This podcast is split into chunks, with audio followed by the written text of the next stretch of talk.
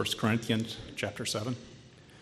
Now, concerning the things of which you wrote to me, it is good for a man not to touch a woman. Nevertheless, because of sexual immorality, let each man have his own wife, and let each woman have her own husband.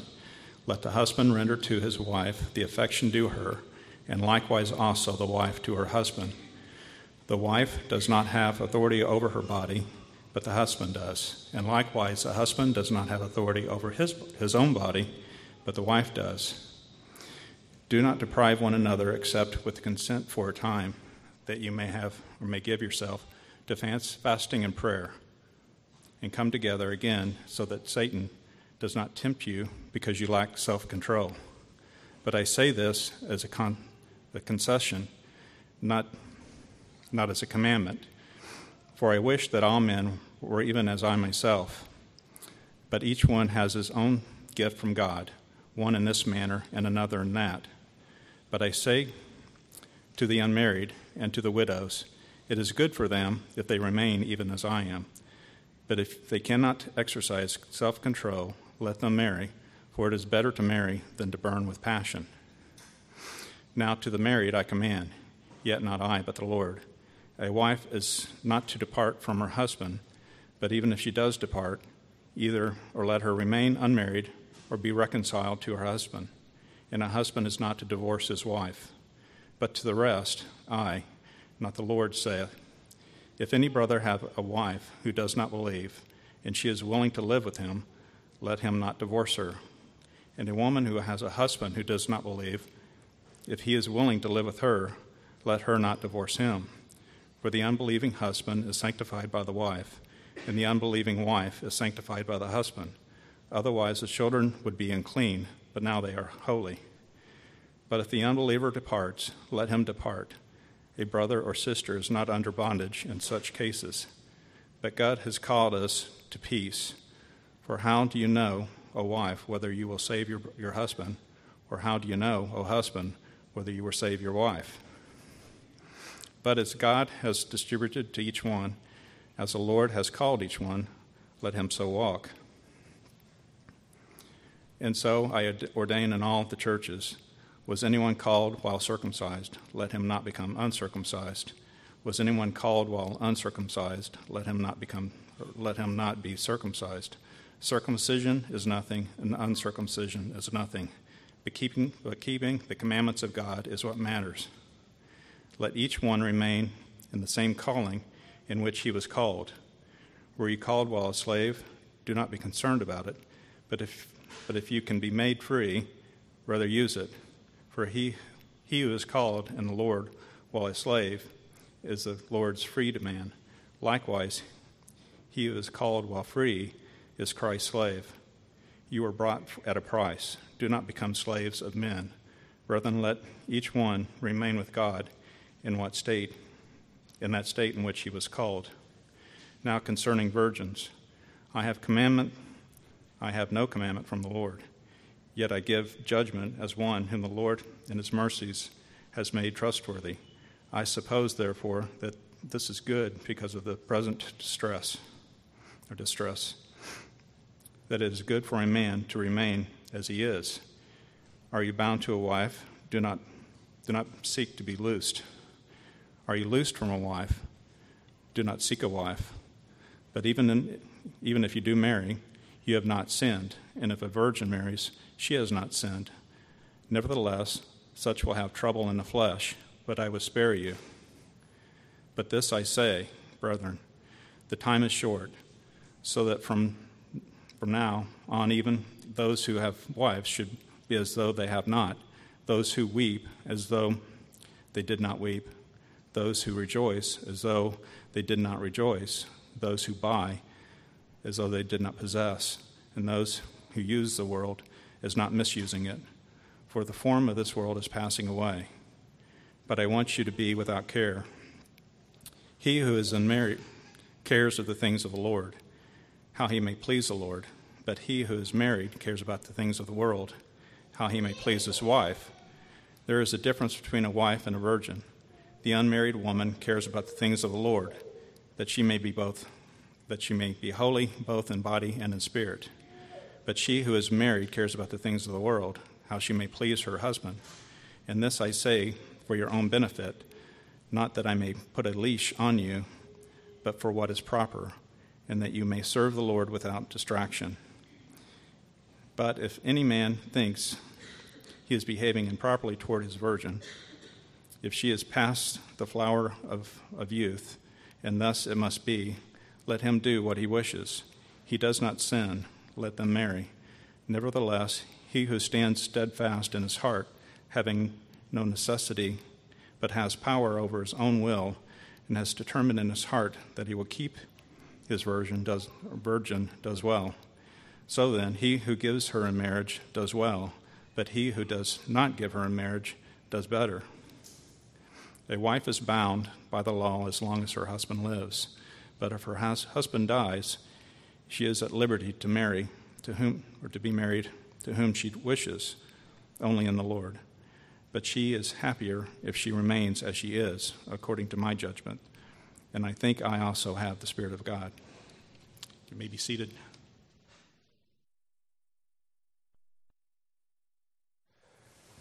Good morning brethren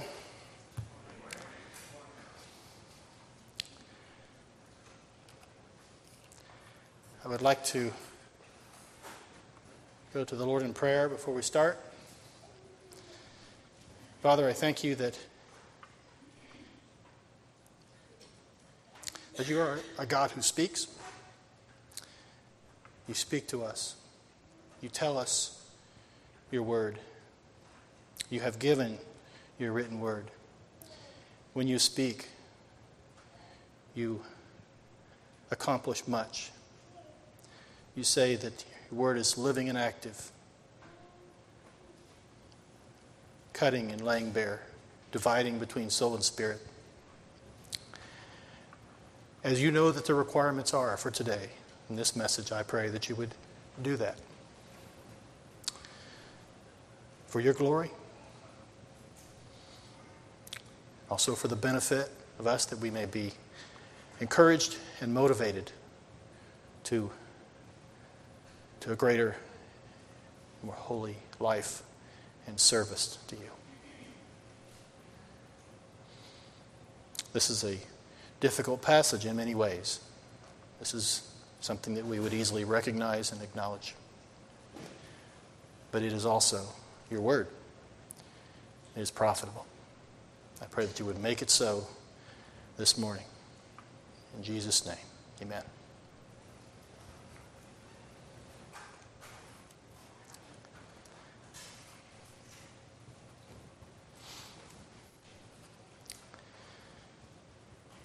In Acts 18, we learn that Paul spent a year and a half in Corinth leading many to faith in Christ and teaching them the Word of God. As a major trade city, Corinth was filled with sexual immorality, idolatry, and corrupt practices. This is the culture in which the church existed, and they were greatly affected by it. We see in 1 Corinthians chapter 7, the first verse, that at some point the Corinthian church had written to Paul asking him questions about issues that were confusing or troubling them. And this letter, 1 Corinthians, is Paul's response. The letters to the church at Corinth, there were two, contain a surprising amount of correction relative to Paul's letters to other churches. It seems this church struggled with a wide variety of problems. Though Paul begins in chapter 1 with a typical greeting, full of encouragement and hope, as you usually find in his greetings, he does not begin to answer their questions right away. Neither does he begin with lofty theology. Rather, he addresses some major sins in the church that were reported to him,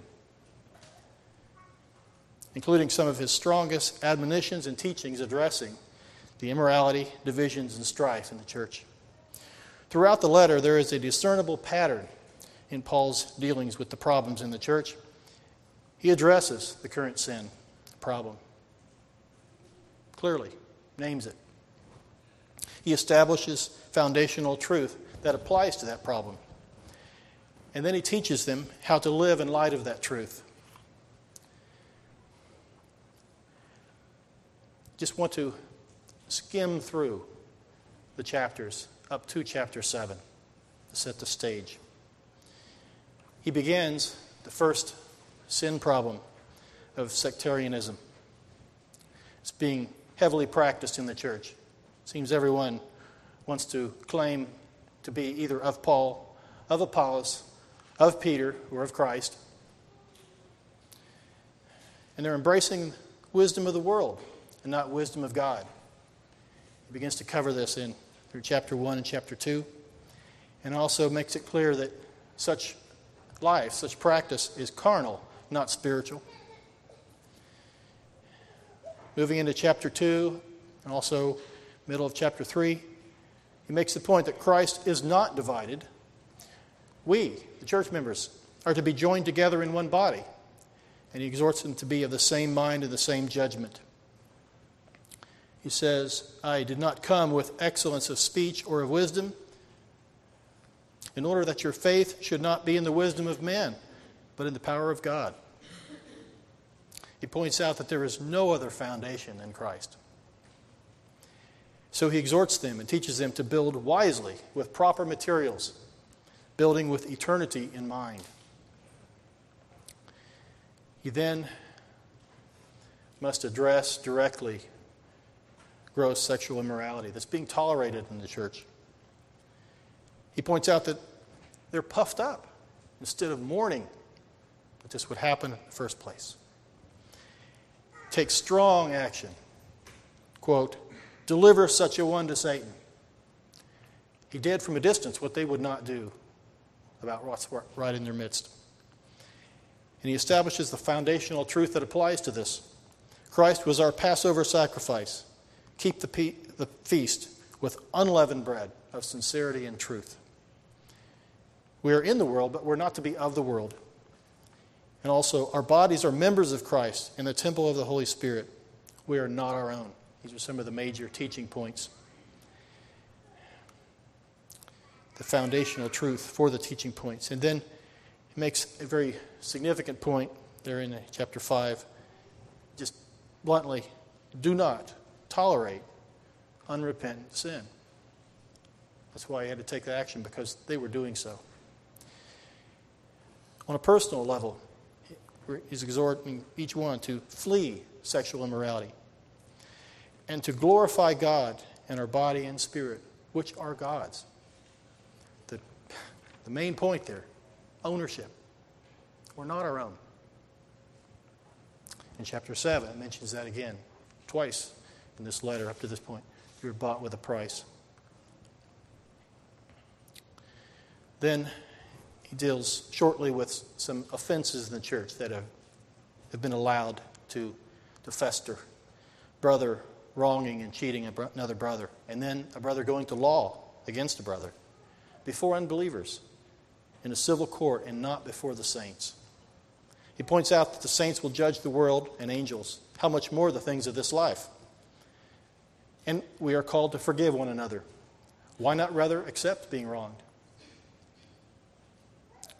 Accept it with forgiveness.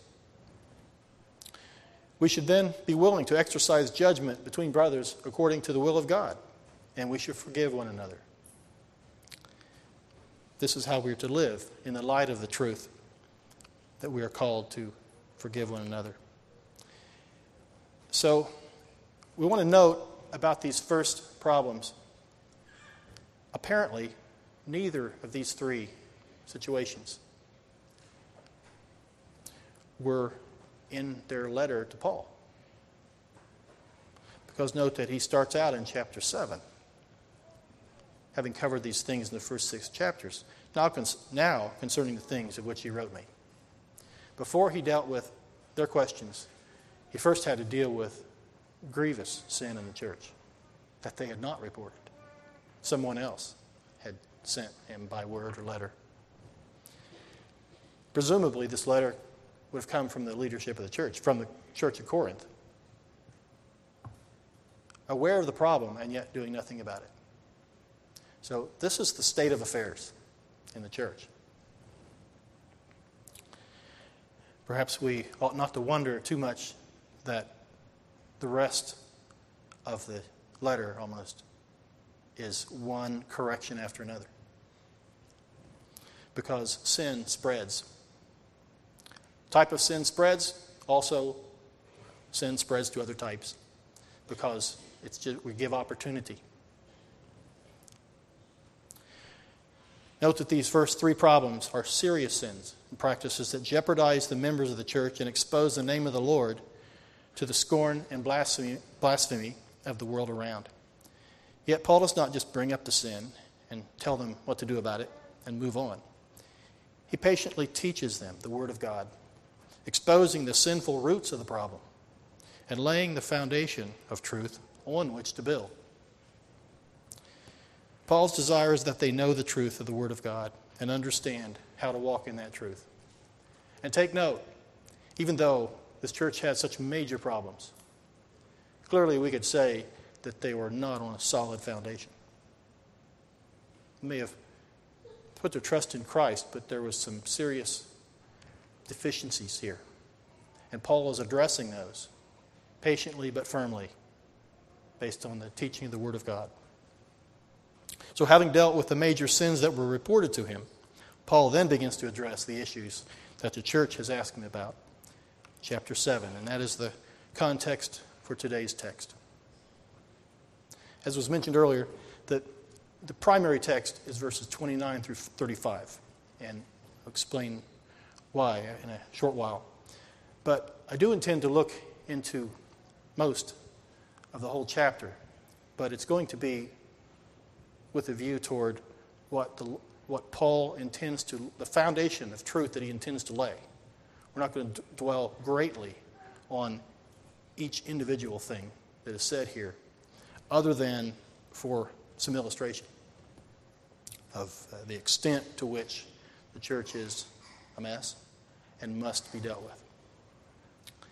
The chapter begins with, Now concerning the things of which he wrote me. This is both an introduction to the second half of the letter, where he begins to address the things that they've requested about.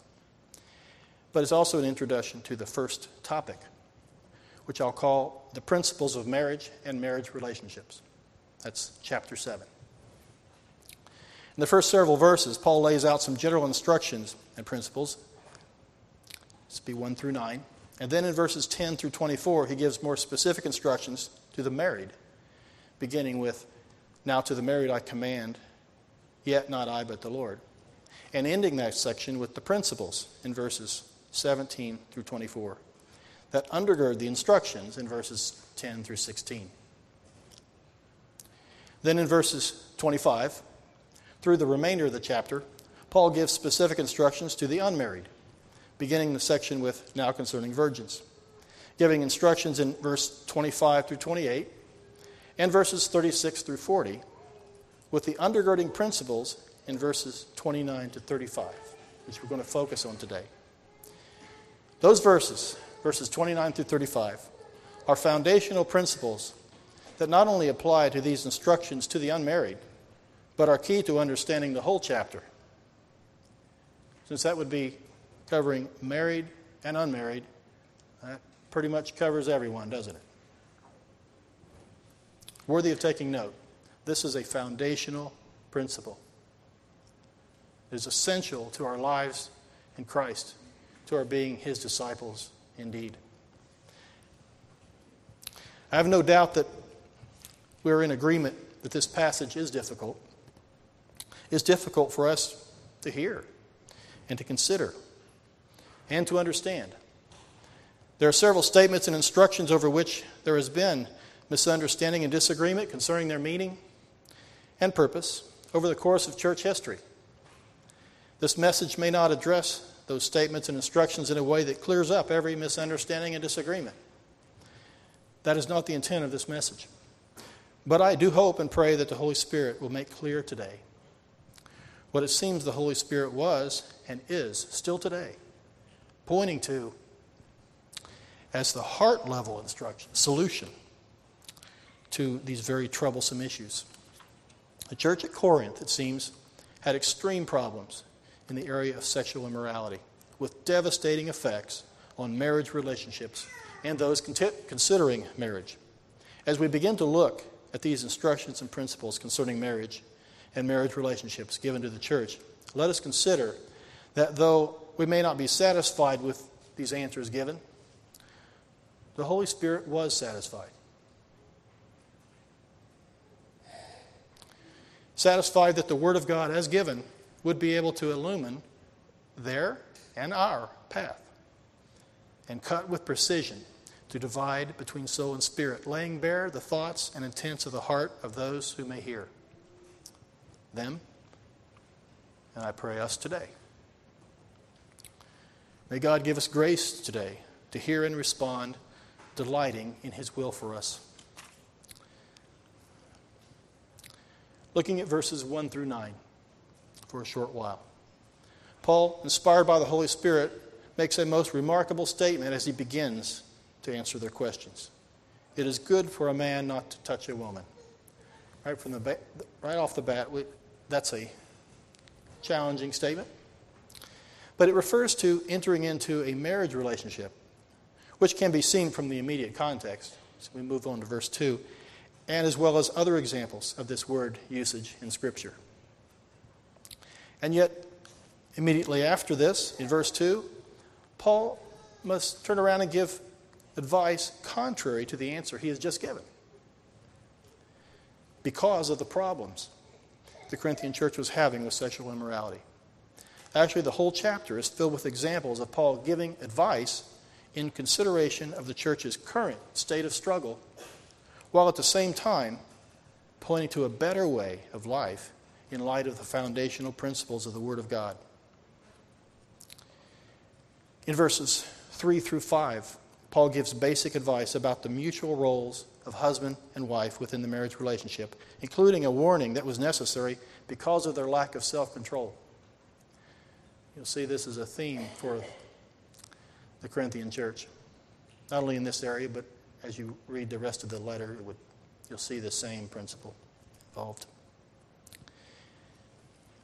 But after having covered that in 3 through 5, the mutual roles of husband and wife.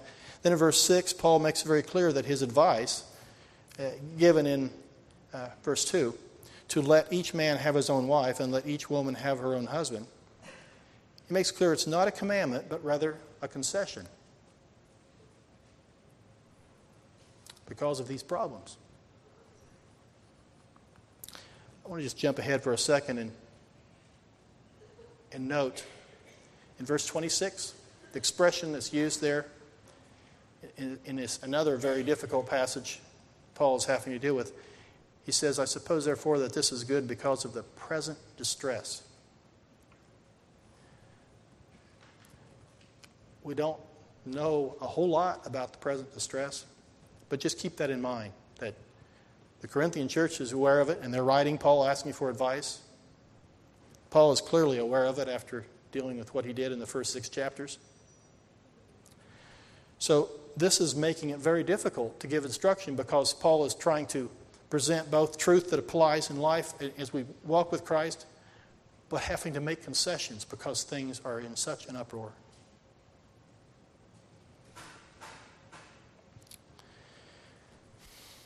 He goes on then in verses 7 through 8 to elaborate further on his initial statement, not only speaking of remaining unmarried as good, but as something he even wishes for believing it to be preferable. He points out that remaining single is a gift from God, as is marriage also. We may find that runs counter to the way we might like to think these days. But take note that this is the Word of God. As Paul says, he also thinks he has the Spirit of God. I believe so. I think we better take note. If we need to realign our concepts, Let's be prepared to do so. But we also want to be careful in our understanding and, and to understand clearly the points that he is making. Because remember, much of this is a contrast between what Paul is putting forward to, to understand some truths that will apply foundationally, as we'll get to in verse 29 through 35, but also the concessions, and also have the teaching concerning uh, sin or, or sinful ideas. So, although we may tend to choke on that one in particular, let us consider and acknowledge that this is indeed the Word of God and is true and profitable. It truly is. And the sense in which it is both true and profitable will be seen in sharper focus later in the chapter. One last look in this, this section, 1 through 9. In verse 9, Paul gives another point of advice in opposition to what he believes would be better. Another example of this. And again, it's because of a lack of self control. He says, But if they cannot exercise self control, let them marry, for it is better to marry than to burn. And this after he has just stated that it would be better if they did not. So at this point, our view of marriage might well be shaken up and our hopes of marital bliss dashed. If this chapter was all we had to go on, thank God it's not. Listen to what the Apostle Peter has to say. There's several scriptures I think worth looking at. We want to look at uh, some other passages on marriage. But first, I want to go to 2 Peter chapter 3 and read verses 3 through 18. Nevertheless, we, according to his promise, look for new heavens and a new earth in which righteousness dwells. Therefore, beloved, looking forward to these things, be diligent to be found by him in peace, without spot and blameless. Remember, that's what Christ is after with his church. Even also connected to husbands loving their wives and having the same attitude, same purpose. Verse 15, and consider that the long suffering of our Lord is salvation, as also our beloved brother Paul, like in 1 Corinthians 7, according to the wisdom given him, has written to you, and also in all his epistles, speaking in them of these things, in which are some things hard to understand, which untaught and unstable people twist to their own destruction, as they do also the rest of the Scriptures. You therefore, beloved, since you know this beforehand, beware lest you also fall from your own steadfastness, being led away with the error of the wicked. But grow in the grace and knowledge of our Lord and Savior Jesus Christ. To him be glory both now and forever. Amen. Uh, this very letter from Peter also, recall that it starts out, the first few verses, uh, beginning of verse 5, where he speaks of adding to your faith virtue adding to virtue knowledge, to knowledge self control. He's very much interested in that we grow in the grace and knowledge of Jesus Christ. And, and there is a building, there's a growing and a building one thing on another. And two of those things out of those first four is virtue and self control, which the Corinthian church is greatly lacking in. So I just want to look at some other scriptures about marriage and husband wife relationship just to make sure we don't get a twisted view that we might otherwise get. First of all, in 1 Timothy 4, the first five verses, we find that clearly Paul is for, uh, speaking of forbidding marriage, and that is seen as being twisted.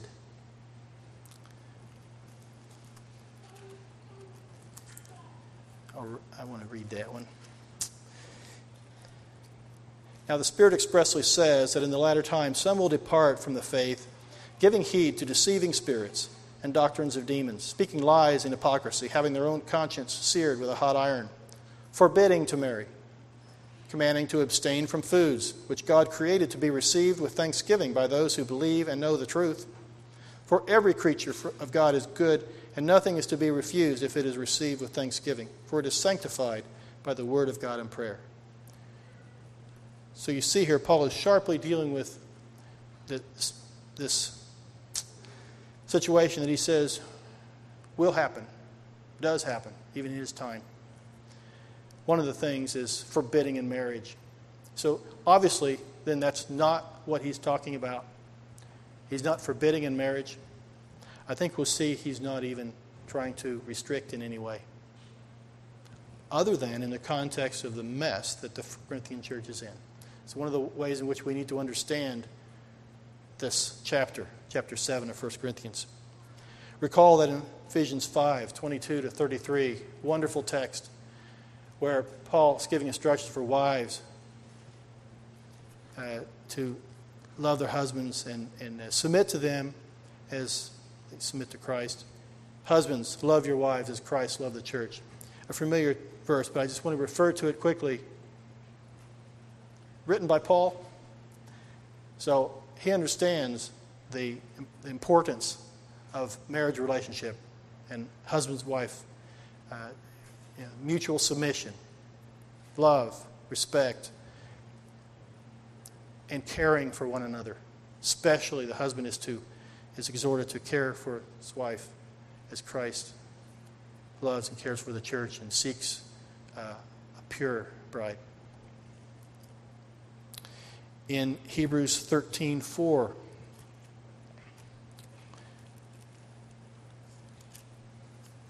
the writer specifically says, Marriage is honorable among all, and the bed undefiled but fornicators and adulterers God will judge.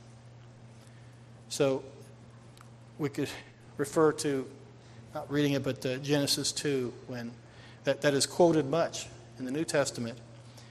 Uh, Proverbs 18 22, he who finds a wife finds a good thing. Uh, Paul is not maligning or discouraging marriage, other than for a specific purpose that we want to get to with the Corinthian church in Matthew 19, verses 3 through 12. This is when some of the Jewish leaders came and asked Jesus a question. Actually, were trying to trick him, back him into a corner, they thought, concerning marriage, concerning divorce, which they liked having that freedom. Jesus, quoting from from the Old Testament, from Genesis. For this reason, a man shall leave his father and mother and be joined to his wife, and the two shall become one flesh. So then they are no longer two, but one flesh. Therefore, what God has joined together, let no man separate. He then points out that it was because of the, hardness of their hearts that Moses permitted divorce in that day. His disciples, though, respond to him. If such is the case of the man with his wife, it's better not to marry. They were pretty shocked by what Jesus had just taught. But Jesus did not say to them, Oh, no, you're mistaken. No, he said, All cannot accept this saying, but only those to whom it has been given. This is very consistent with Paul's teaching in 1 Corinthians 7. So we need to view it and see this as the way Christ looks. He does not look down on singleness, He does not look down on marriage. He has a blessed purpose for both. We need to make sure that we align our understanding and our will with His. So, from the scriptures, we can know that 1 Corinthians 7 is not teaching that marriage is wrong or to be lightly esteemed. It is, in fact, God's plan from the beginning and highly esteemed. Let's go back to 1 Corinthians 7 now. And look at the key passage.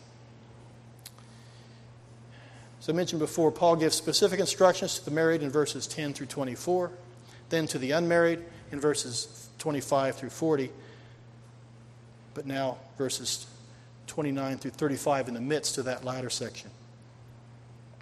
But this I say, brethren, the time is short, so that from now on, even those who have wives should be as though they had none, those who weep as though they did not weep, those who rejoice as though they did not rejoice, those who buy as though they did not possess, and those who use this world as not misusing it. For the form of this world is passing away.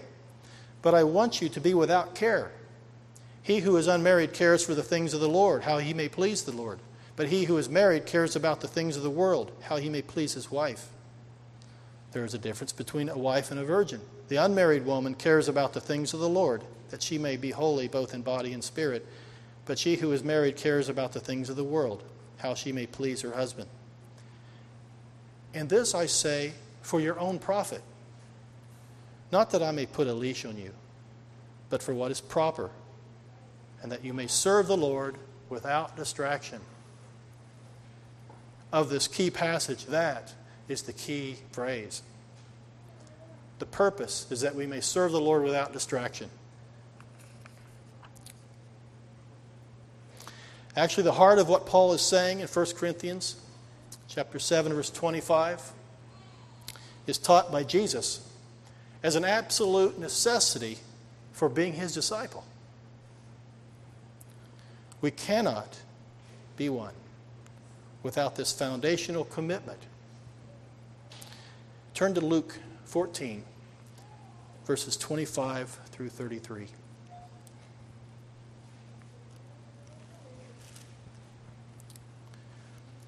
Now great multitudes went with him, and he turned and said to them, If anyone comes to me and does not hate his father and mother, wife and children, brothers and sisters, yes, and his own life also, he cannot be my disciple.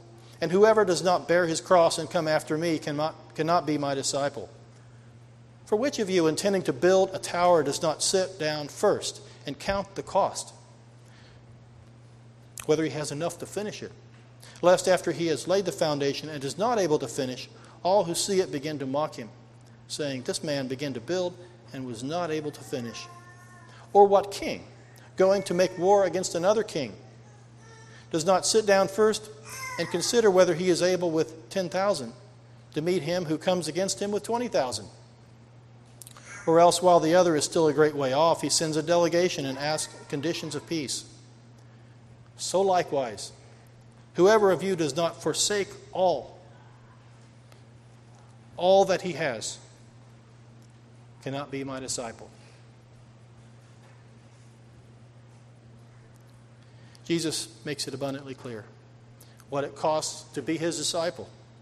And it is calling us to consciously count the cost. That is, to intentionally and fully accept the fact that discipleship requires no competing commitments of the heart. We're not confusing salvation, what is at the root of it. God is the initiator, as we wonderfully heard last week. It's about God's love for us, not our love for Him. But isn't this also the Word of God? This is the Word from the mouth of the Word. This is what he thinks it costs to be his disciple. Note that true counting the cost is not, not a mathematical comparison to determine whether following Jesus with such a commitment is worth it. Jesus' call to us is to believe and know that he is indeed the pearl of great value we must recognize that this truth requires that everything else, in other words, temporal things, when it says, So likewise, whoever of you does not forsake all that he has, what, what do we have? Whatever we have in our hands and time, energy, all of that is temporal. So it's the temporal things that are to be placed in a lesser plane. It's not the same level of our love for God and must not be. We are called to forsake, to release hold of, to renounce possession of, personal possession of, and account as belonging not to us but to God. That's why we speak of it's not a possession, it's stewardship. And this is regarding everything of earth. That's the requirement in order to follow Christ, whose life and purposes are eternal. True counting the cost also is not an attempt to imagine all the rival loves that we may possibly be required to surrender for the sake of Christ during the course of our lives. We don't know what a lot of them are. Rather, it is a relinquishing of ownership of everything we currently recognize as a competing love If the Holy Spirit brings it to our attention, it must be laid down if we're holding on to something. Along with a firm commitment to surrender any competing love we encounter in the future. The Holy Spirit is faithful to teach us, to convict us of sin. This counting the cost will include a commitment and a preparation that whatever happens in the future, it'll be the same answer. It's to be a settled recognition, and this is a work that God does in our hearts, that, we, that by faith we see that He is the pearl of great price. And we give up all. We, in a sense, purchase the pearl by giving up all, forsaking all. We know for certain that Jesus is worth far more than any rival, regardless of whom or what that rival might be. A wonderful text in Philippians 3 puts this to words. And let's have it ringing in our ears. Chapter 3, verses 7 and 8. But what things were gained to me? These I have counted loss for Christ. Yet indeed I also count all things loss, now and in the future. All things. For the excellency of the knowledge of Christ Jesus my Lord, for whom I have suffered the loss of all things, and count them as rubbish, that I may gain Christ.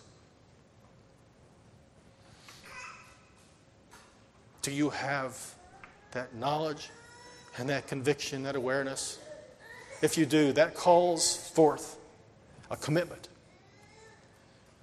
It's a response. It's the requirement. It's the cost of discipleship. Nothing less is acceptable to Jesus. Lest we be discouraged with this call for such a monumental commitment, let us remember that what is impossible with man is possible with God. Remember that line that came forth in a, in a similar situation when the rich man came, and the disciples were just incredulous as the rich man turned away. He would not pay the cost. He did not see Jesus as worth it all. But his disciples were gripped by this, saying, Who can be saved? Jesus' answer is with God, all things are possible. It's only by abiding in Christ that we can do anything. And in Christ, we indeed can do all things, including forsaking all to be his disciple.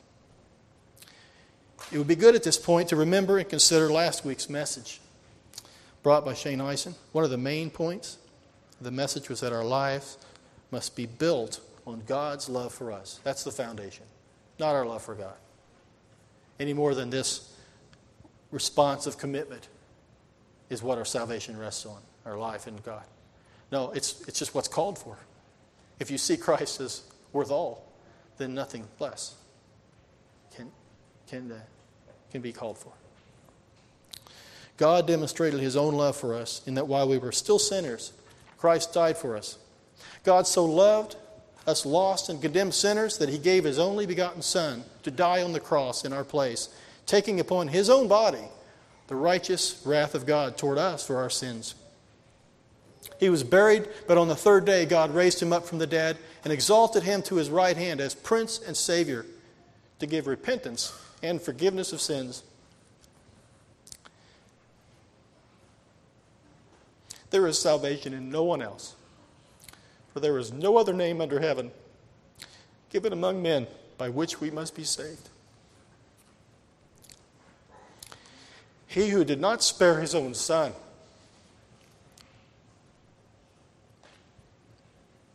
but delivered him up for us all, how shall he not with him also freely give us all things? As Jim Elliot put it so well, he is no fool who gives up what he cannot keep to gain that which he cannot lose. It's a good purchase, but we need to see it as the contrast is greater than what we can imagine. We ought to count everything as dung in comparison. And we are called to yield up our selfish control of that which is not ours anyway. Our own lives, our stewardship.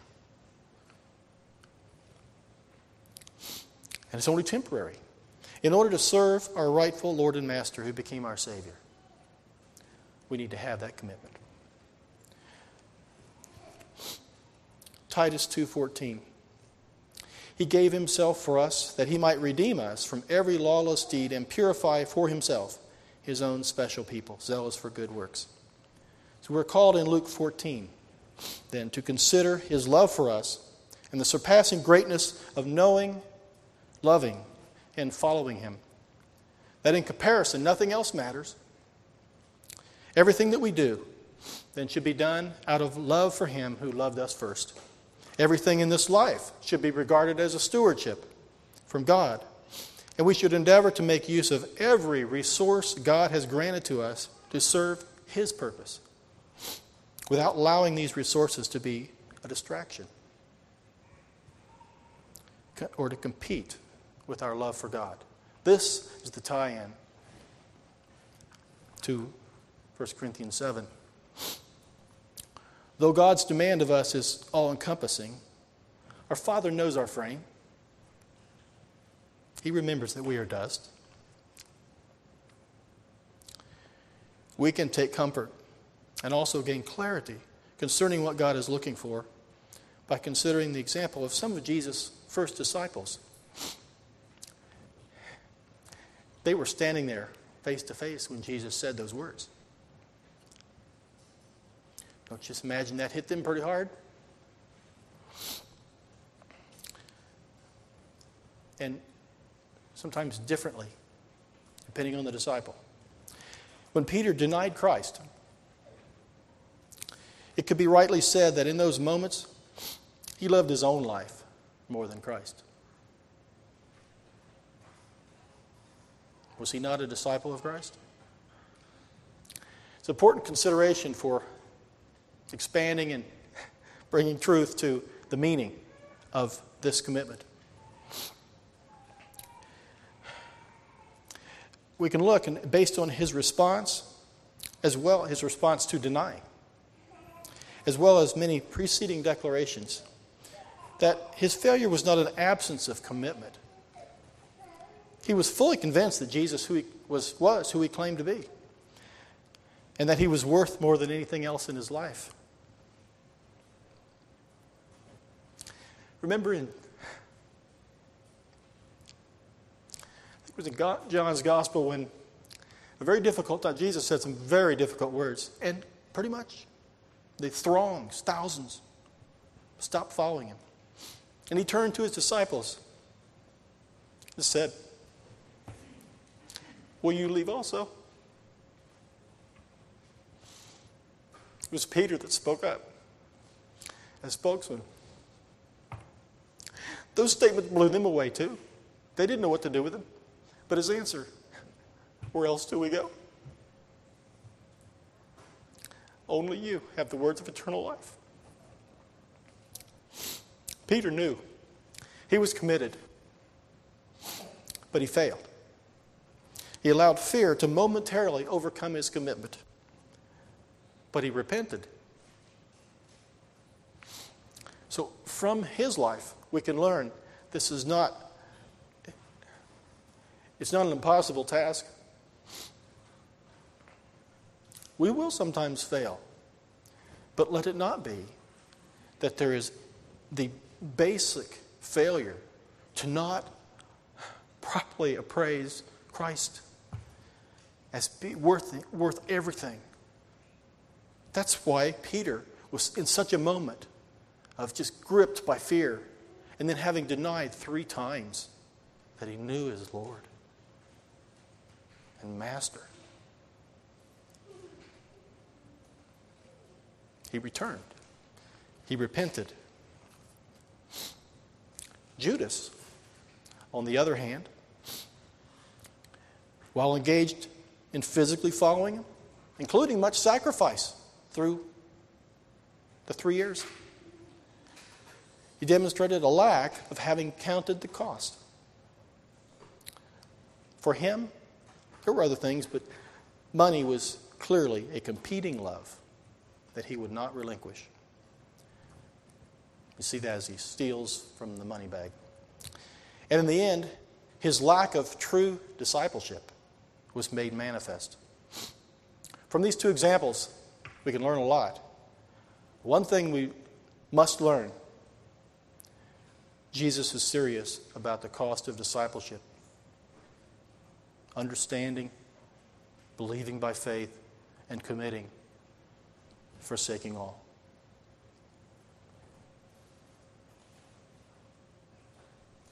Something less than that, Jesus has said, is not acceptable. If you will be my disciple, this will be the commitment. Judas tested that and lost.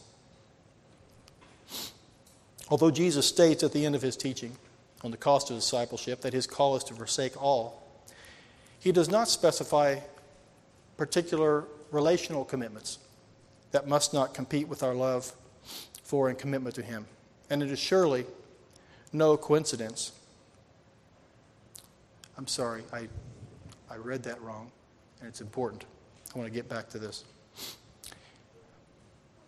He specifies all at the end, but he, at the beginning, he does specify some particular relational commitments that must not compete with our love for and commitment to Him.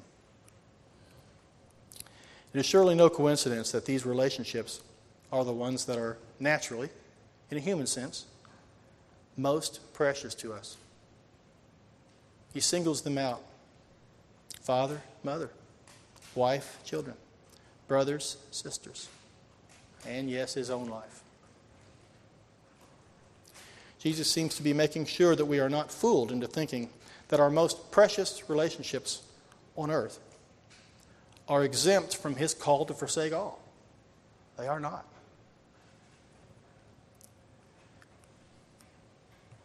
We're to forsake all for his sake. Even the love and commitment between husband and wife, parents and children, caring for oneself, must not compete at all with our love and commitment to Christ. Competing commitments and discipleship are mutually exclusive. Understand this and reach for the grace to walk it out. And remember Peter's stumbling and what to do about it.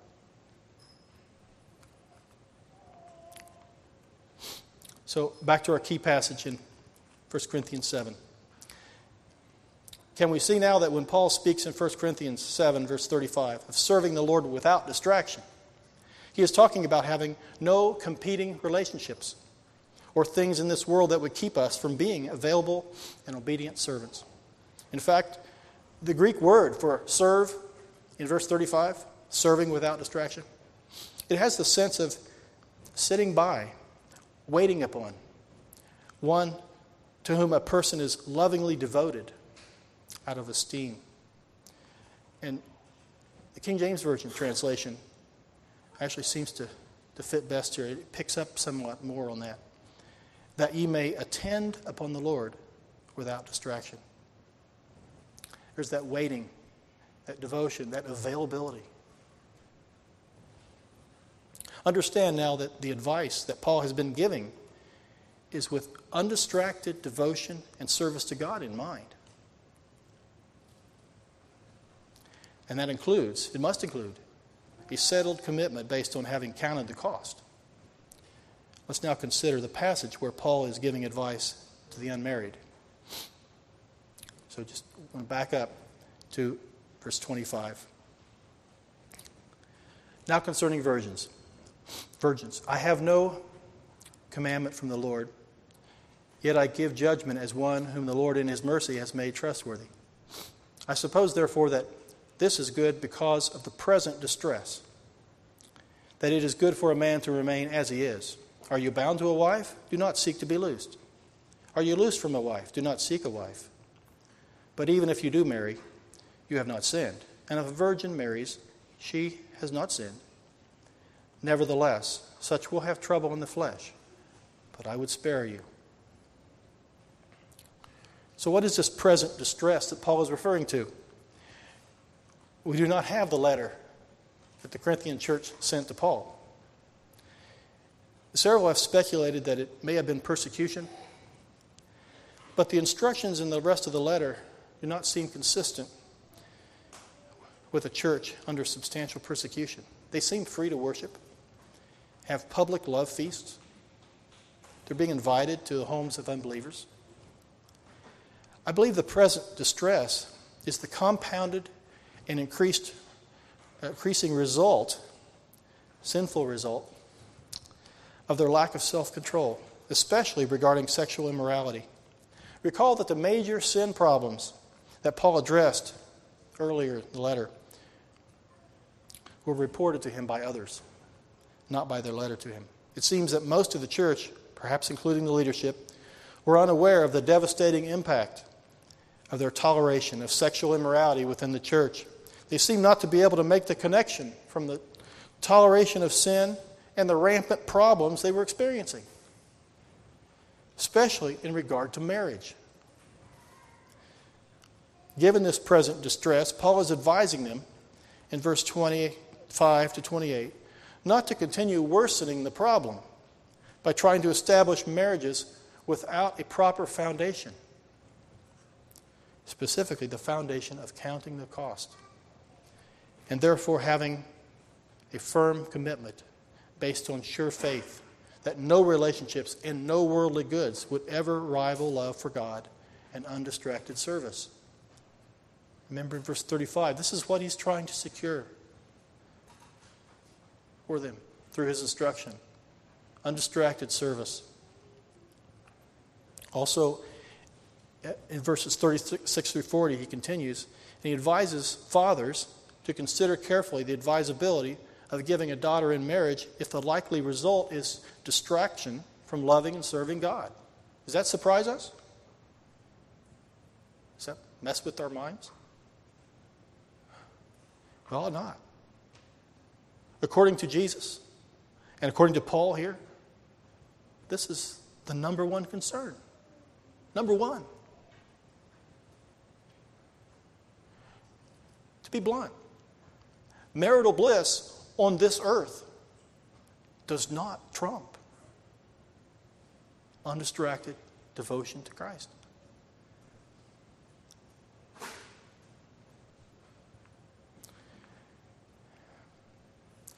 Let's look further about how this principle, as he applied it to them, applies to us. Remember his pattern. He addresses the current sin problem he establishes foundational truth that applies to the problem, and then teaches them how to live in light of that truth. Do we understand that the foundational truth is that Christ is all in all, and we must forsake all?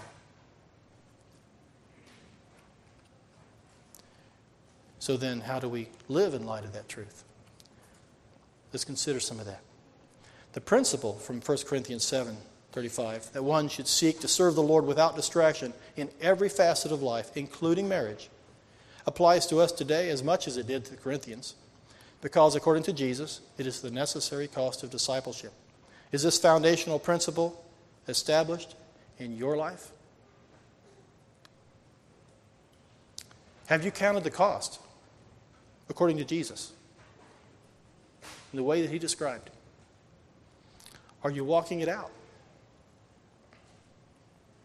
Because we live in a fallen world, distraction is inevitable. You, you see some of this, Paul acknowledging this throughout this chapter. Even if we go into our room and shut the door for prayer, our own mind sometimes distracts us. Or am I the only one that that's ever happened with? I doubt it. Paul is teaching that even marriage, a God ordained honorable institution that serves a very important purpose involves distraction from single mindedly serving the Lord. He is acknowledging our human limitation in terms of caring more about the things of the world in order to please our spouse. So, what are we to do? Obviously, the answer is not to stop all marriage. Paul explicitly states in this passage that one who marries is not sinning in doing so. And elsewhere, as we've looked at, he condemns teaching that forbids marriage. The point again is serving the Lord without distraction. Therefore, we must love self less. Doesn't the Lord, through His Holy Spirit, teach us? Isn't He constantly teaching us and bringing us through things to secure that undistracted devotion to Him, and availability to Him to serve His will, whatever it may be? It's at a foundational level, a sacrificing of one's own life, one's own self love, for the sake of more love to Christ. This results in more treasure in heaven and less on earth. Recognize that we cannot give more in our own strength. It's impossible with man, but it is possible with God. We must rely on Him. It is a principle of the kingdom of God that He commands us to do what we cannot do in our own strength, to drive us to greater dependency upon Him. He's constantly doing this see it as a blessing. We know and can recite the truth that we are in Christ and have been blessed with every spiritual blessing in that union with Christ. But are we consciously seeking to live each day by the power of His resurrected life? We must abide in Christ. Without Him, we can do nothing. We can recognize that yielding to God concerning a marriage relationship is an example of a sacrifice, a cost of following Jesus that we did not know about when we first began following Him. But if we have rightly counted the cost, we know that this too is worth the sacrifice. Is it? Is all worth the sacrifice? Remember Jesus' promise. In Luke 18, I thank God he does not leave us helpless. He teaches us, He shows us the way. We referred to this earlier that when the, the man comes to Jesus and wants to know what he can do to inherit eternal life, Jesus mentions some commandments. The man says, I've been keeping these all my life. Maybe a little lacking in his recognition there. But, but that's what he says, and Jesus says, You still lack one thing. Sell all that you have and distribute to the poor. You will have treasure in heaven, and come follow me. I ask you, what is the requirement for discipleship money? You know, selling all that we have or all our possessions? Is that the point? Or is the point that it's whatever you're hanging on to? Whatever you've haven't recognized or haven't acknowledged, haven't thought, haven't counted the cost as to whether all means is worth all. That you give up all to gain Christ, and He's worth it by a long shot. Are you convinced? This man was not. He was standing before the Son of God, the Word who brought all things into existence by the power of His spoken word. And he didn't recognize it. He loved his riches. It didn't matter what he was loving, whatever he's loving, more than Jesus. Mean, meant he could not. He did not. He turned and walked away, but he could not be his disciple, according to Jesus. In verses 27 to 30, this is when his disciples being shocked by it, especially when he says it's easier for, the, for a camel to go through the eye of a needle than for a rich man to enter the kingdom of God. And remember, this rich man, it is an example. According to Jesus in Luke 14, cost of discipleship, could not a man have loved his wife in such a way as to not recognize the supremacy of Christ? Yes, it is possible, or Jesus wouldn't have needed to say it. He covered all, gave examples of everything. This may take some thought. You may have to ponder this, do so. It's part of counting the cost. In verse 27, Jesus says, The things that are impossible with men are possible with God. Peter says, See, we have left all and followed you. Listen to what Jesus says. It's a bit challenging, but it's from the mouth of Christ. Assuredly, I say to you, there is no one who has left house or parents or brothers or wife or children for the sake of the kingdom of God who shall not receive many times more in this present life, present time, and in the age to come, eternal life. Not stuff. Jesus is not putting forth the prosperity gospel, as we might call it these days. He's talking about true riches, the unsearchable riches of Christ in this life and abundantly in the next, without restriction. But abundantly now. This is, he's not talking about, you know, give up stuff and he'll give you back stuff. Oh, he loves to bless his children, but we're to seek first the kingdom of God. He'll take care of those things. It's a matter of the heart, a matter of recognizing that Christ is worth all.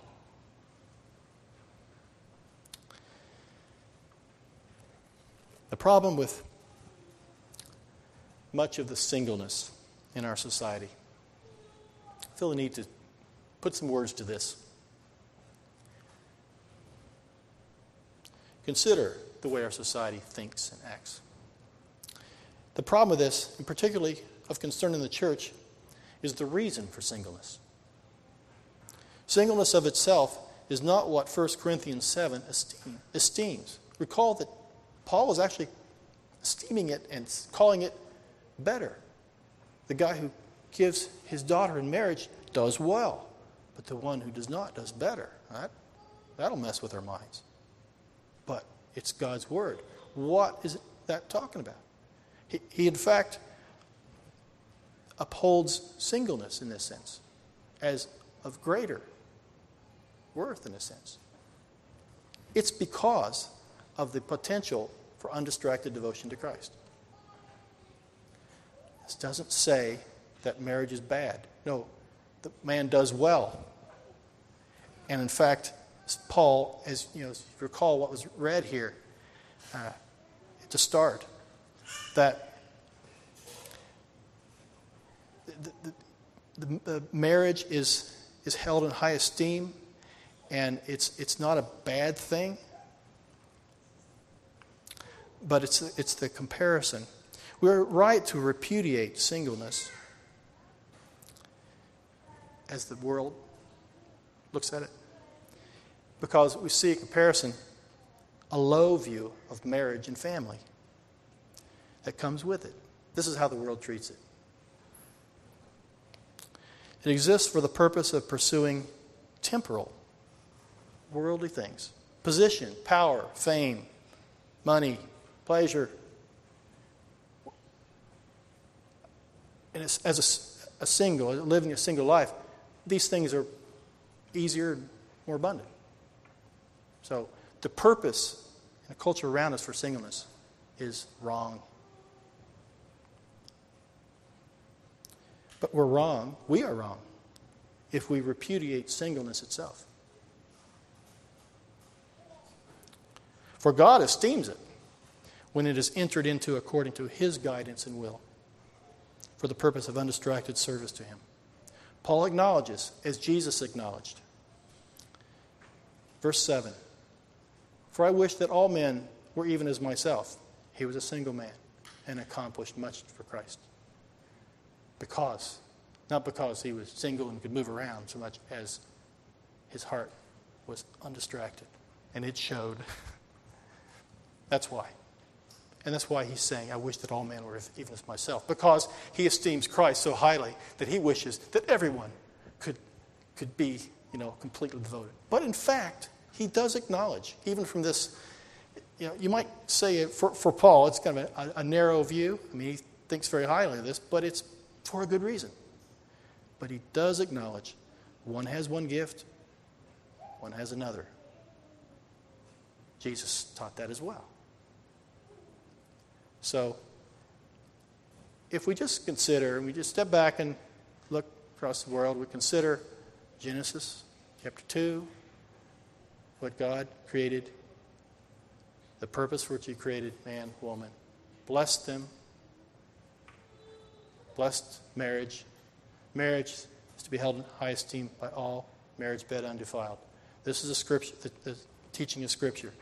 And isn't it an obvious fact most God would gift them with marriage? We can acknowledge that.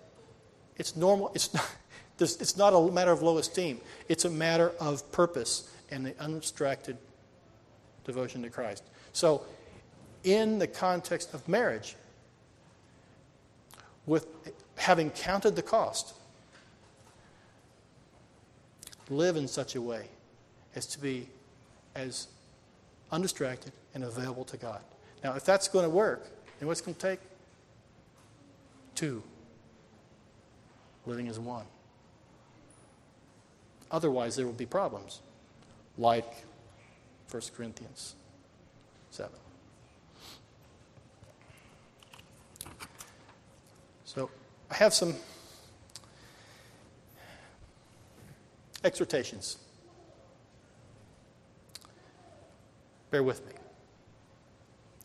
To the unmarried men and women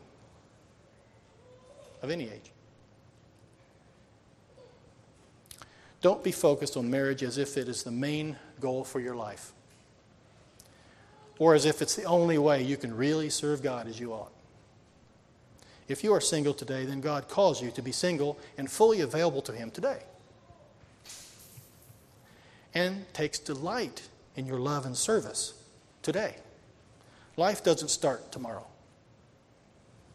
Young ladies, such a focus on future marriage, treating it as though you can't really serve God until that point, often renders you inactive to service to God as you wait for marriage to come to you, thinking that only then you will really be able to serve Him. But truly, now, now is the best time to serve God according to His Word. To wait is to waste precious time. A little line to maybe help you remember this. Years back, there was a show on television, The Dating Game. Don't play the dating game, but don't play the waiting game either. Don't hide in the ground what the Lord has given you. Young men, that is a trap that you can fall into as well. It seems more common for young men to get caught up in the trappings of the world. At least it seems more outwardly visible, maybe. My brothers, the trappings of the world are traps of the enemy of your soul. Don't give your heart to that. This is, at root level, a matter of the heart. Don't allow competing loves of any type count the cost. And remember, in the lives of the disciples, that there was a building in that. God is, it's, it's not like you look at your life and say, oh, I, I didn't count the cost when I first got started. All is not lost. Hear and heed the word of God today. Count the cost. If you look at your life honestly and find that you have not wrestled as Jacob wrestled and settled the issue once and for all on this one, on the commitment, on your counting Christ worth the loss of everything else. If you haven't done that, today is the day.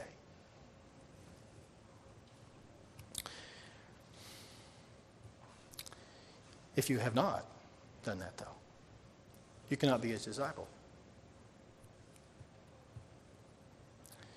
and you are therefore not ready for Christian marriage. You will not only waste your own life if you went forward with that, but you may hinder the walk of another. And God will call you to account for this.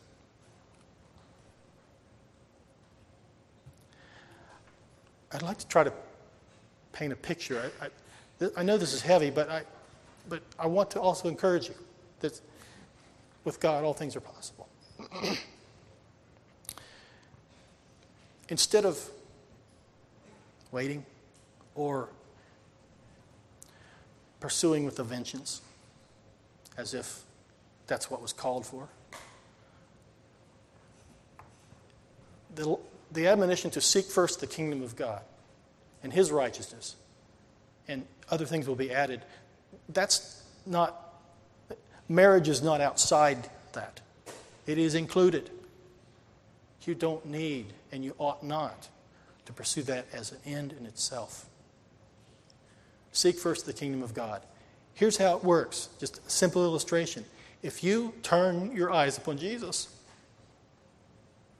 and you pursue him to the full, because as a single, the Word of God tells you that you can, totally undistracted. As you do that, and someone else does that, and you're looking that way, the Lord can bring you together. You will not have done it yourself. You won't be looking as if you had, thinking about as if you had. When going gets tough, you won't be wondering if you did. There's no downside, brothers and sisters.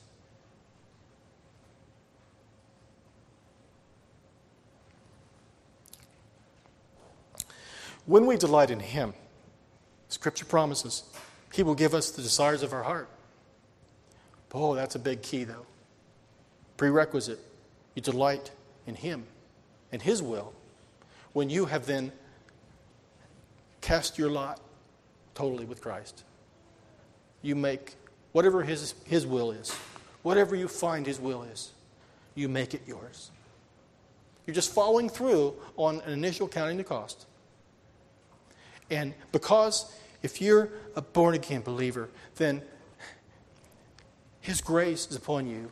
And the grace that saved you is the grace that keeps you, and the grace that motivates you, and the grace that strengthens you. His power accomplishes all that.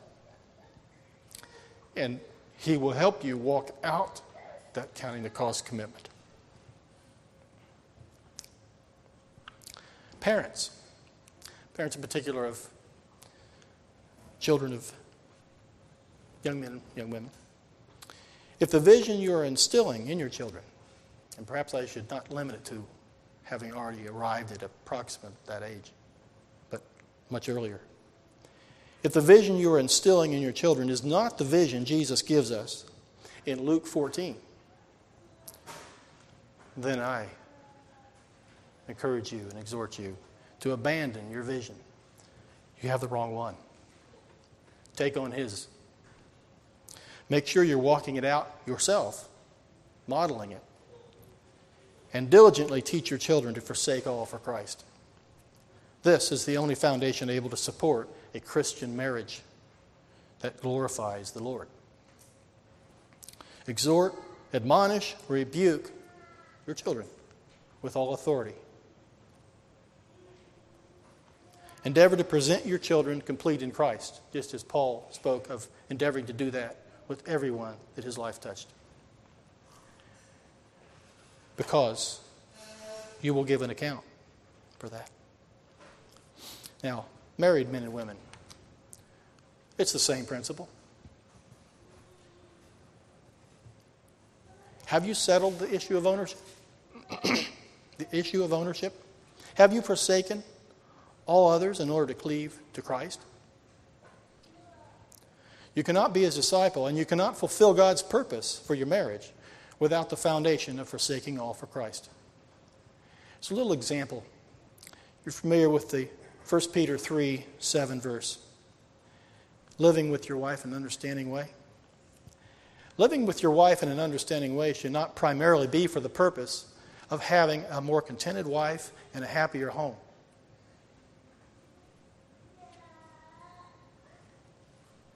That would be inserting your purpose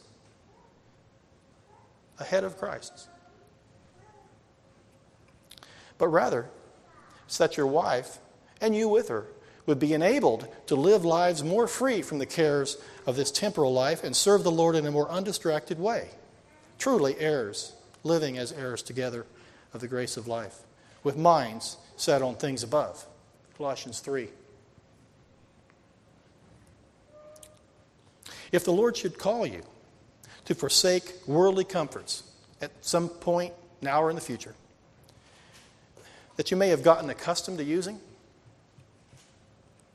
are you ready in heart, having settled the value of Christ? Are you holding those things loosely?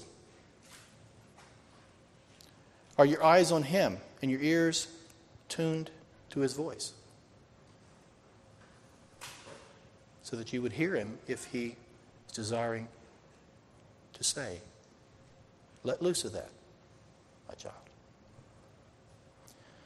Perhaps you find yourself struggling with one another.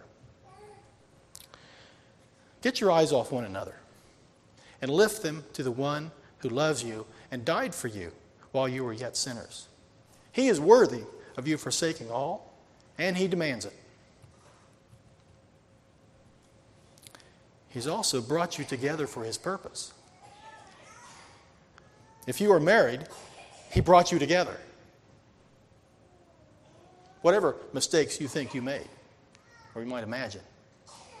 We all make mistakes, yes. But if you are married, He has brought you together. You need to regard it as so.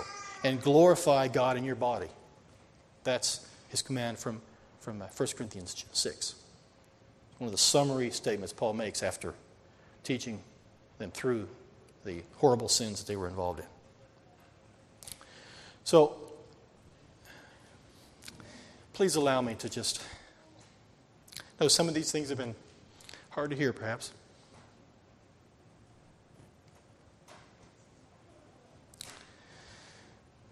But allow me to say, to speak from verse 35 in chapter 7 of 1 Corinthians. And I say this for our own profit not that I may put a leash on you or I, but for what is proper, that we may serve the Lord without distraction. That is my purpose and my exhortation in this message. Father, I thank you for your word that is alive and active. Thank you for your love for us. You died for us while we were yet sinners. You, you went all the way to the cross. You humbled yourself, even to the point of death on the cross. And therefore, you are highly exalted. O oh Lord, you give each one listening the grace to see with eyes that you have opened the supremacy of Christ the exaltation of Christ, and the value of Christ. And the grace to respond with the only response that is a worthy one, and the response that you demand for your disciples. I thank you, Lord, that you give us the grace when we cry out to you, when we acknowledge our own destitute situation. We cannot, in our own strength and power, accomplish anything. We cannot, in our own strength and power, affirm and walk out a commitment to treat you as Lord. But we thank you that you delight to strengthen and do the impossible in our lives when we humble ourselves and submit ourselves to your Lordship. I thank you that your yoke is easy and your burden is light.